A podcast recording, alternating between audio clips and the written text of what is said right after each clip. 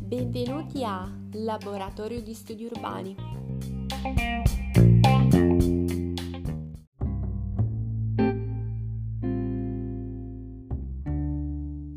Buonasera, sono Silvia Gangitano e collaboro con il Laboratorio di Studi Urbani, che è un centro specializzato del Dipartimento di Studi Umanistici che ha la finalità di produrre delle attività di ricerca e di appunto divulgarle.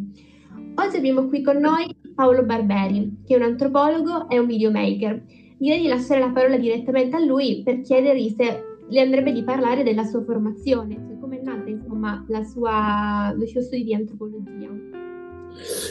Uh, sì, allora è stato abbastanza casuale in realtà l'avvicinamento al, al, al, visuale, al linguaggio visuale, nel senso che mh,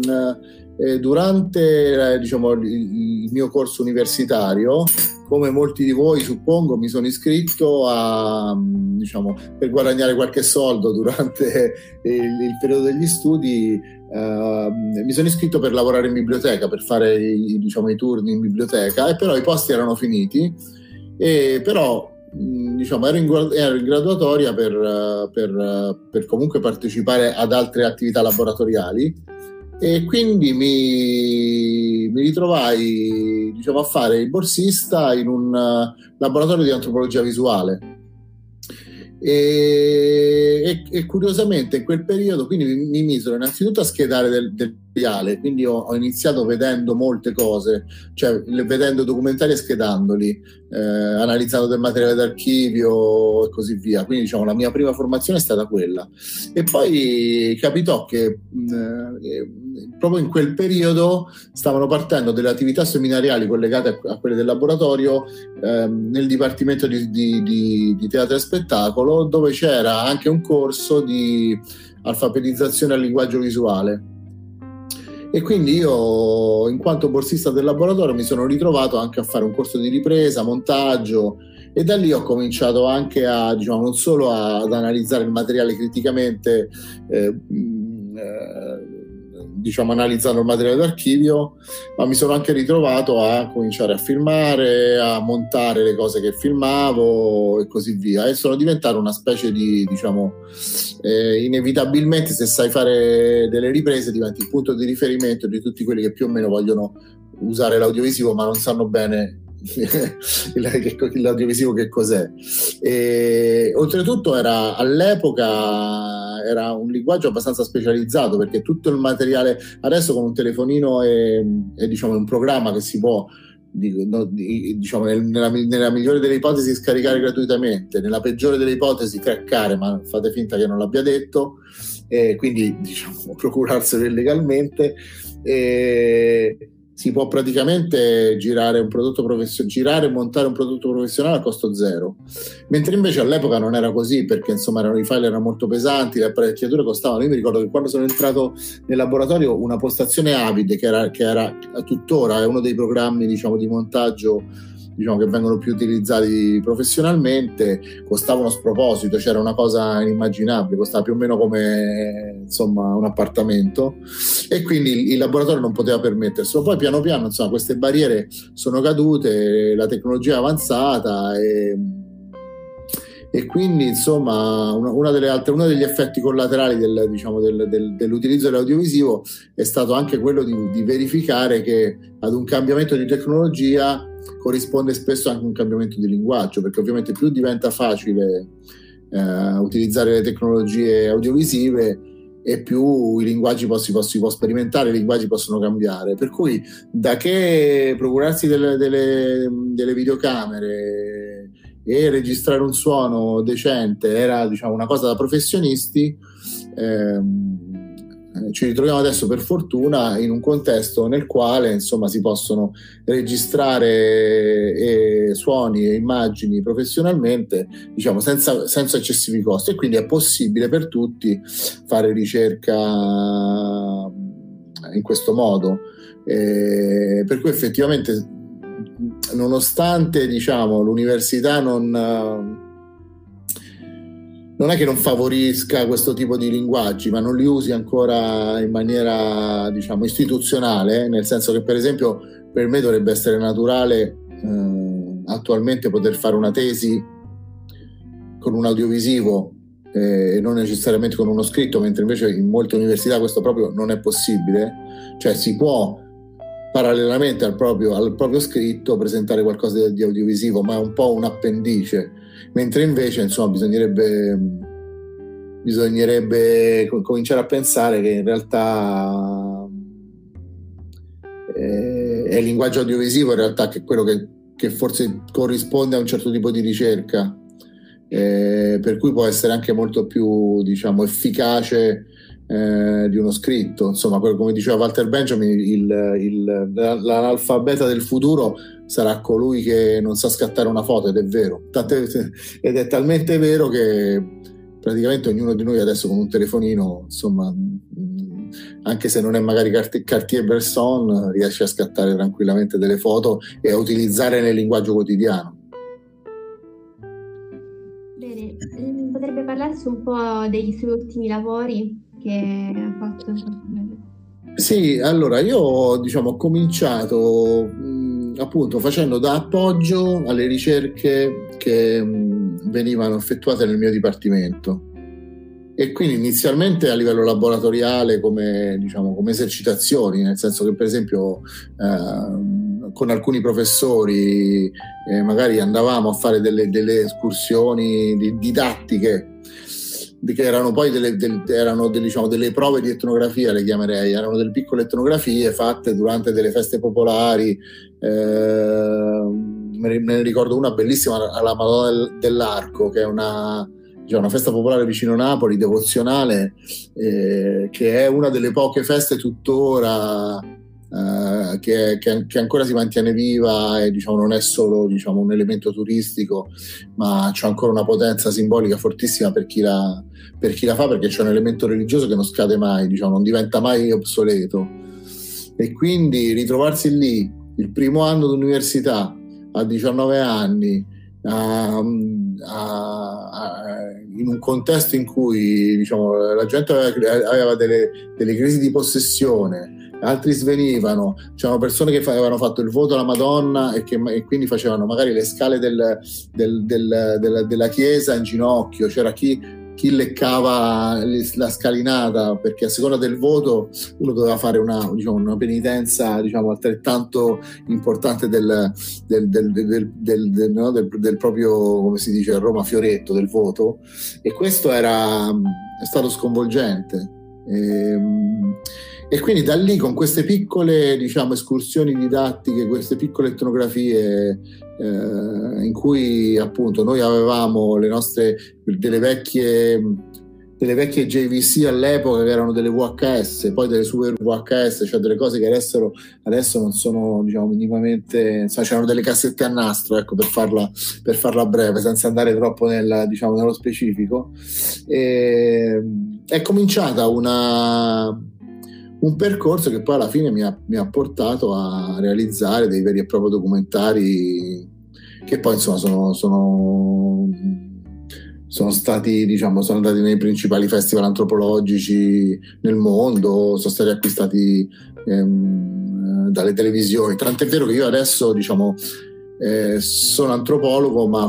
diciamo, professionalmente sono anche un documentarista, quindi insomma pr- praticamente è successo quello che dovrebbe succedere in ogni percorso universitario, cioè che la formazione poi si trasforma in un mestiere.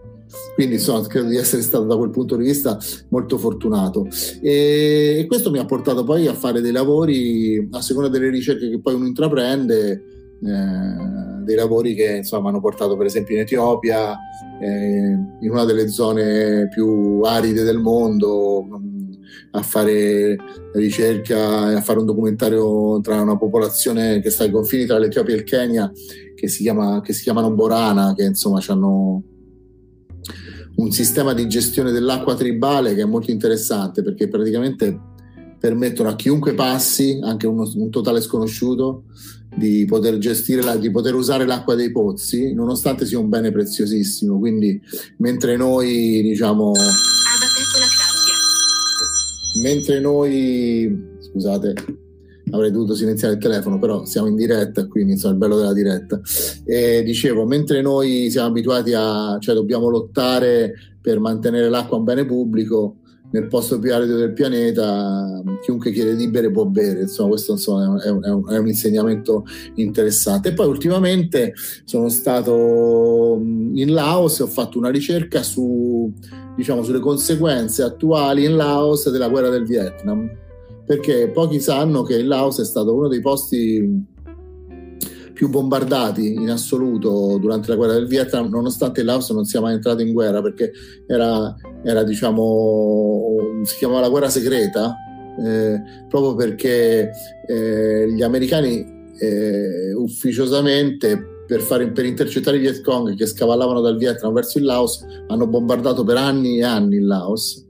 e con la conseguenza che poi Laos alla fine della guerra si è ritrovato eh, tonnellate e tonnellate di bombe inesplose che tuttora cioè, insomma, creano dei seri problemi perché ogni 15-20 giorni nelle campagne lautiane a tutt'oggi magari salta in aria qualcuno, qualche contadino perché o ha acceso un fuoco oppure ha dato una zappata nel, nel posto sbagliato e,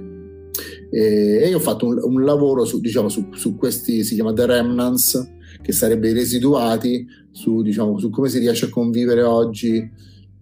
con dei residuati, dei residuati bellici che, che, influenzano la tua vita, influenzano la vita di persone che sono nate dopo la fine della guerra del Vietnam e che però a tuttora sono, diciamo, come dire, devono, rischiano la vita per, diciamo, come conseguenza di un, di un conflitto che non hanno nemmeno vissuto. E,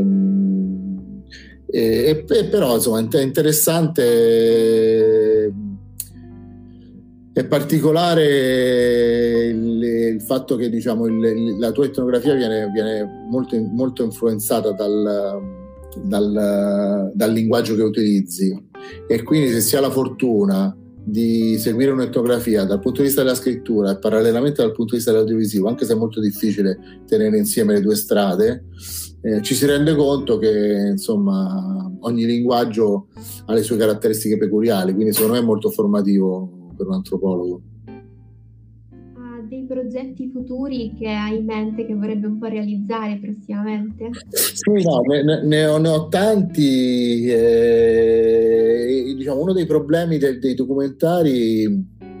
è che, o, della, o dell'antropologia visuale, è che ci sono molto poche risorse per, per, realizzare questo tipo di prodotti, nel senso che l'università molto raramente si fa carico di produrre degli audiovisivi, quindi la, dire, il carico economico, tecnico e quant'altro viene totalmente lasciato ai singoli. Quindi l'università nel migliore dei casi ha una scuola che ti forma per utilizzare delle tecnologie che però molto spesso non ti fornisce o comunque ti fornisce solo parzialmente. E, e comunque siccome insomma appunto per un antropologo trasferirsi in un posto portare le attrezzature pagare delle persone che lavorano perché comunque eh, consideriamo sempre che la, la, la, la differenza tra diciamo un antropologo sul campo con un taccuino e una penna o nel migliore dei casi un portatile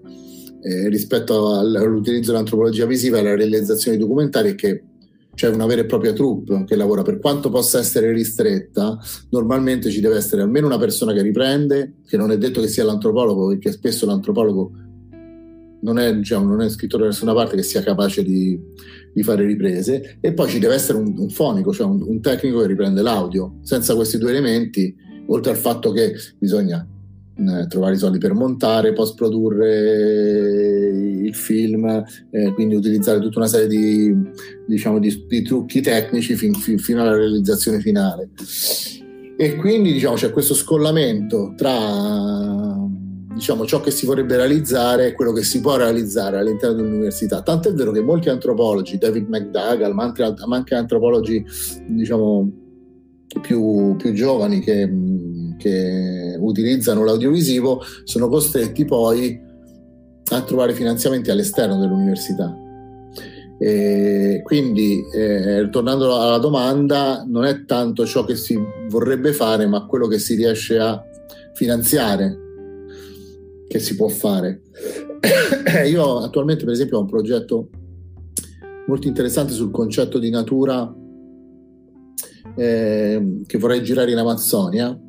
per confrontare un po' il mito occidentale di questo, di questo diciamo, quello che noi consideriamo il polmone verde del, del, del, pianeta, che ovviamente è caricato anche di una serie di valori, valori simbolici molto importanti e che spesso diciamo, viene utilizzato un po' come bandiera ecologista o come diciamo, scudo eh, ecologico. Senza mai andare a vedere realmente che, che cos'è, chi ci vive dentro e cosa si potrebbe fare per realmente salvaguardarla, eh, l'Amazzonia. E, e, però è un percorso molto lungo perché appunto sto cercando di trovare i finanziamenti e, e ancora non ci sono riuscito, però insomma non dispero. Bene, sicuramente sarà un progetto molto interessante che spero che possa realizzarsi. Io diciamo che la ringrazio per la sua disponibilità, per essere stato così esaustivo. E dal laboratorio di studi urbani è tutto. Buona giornata.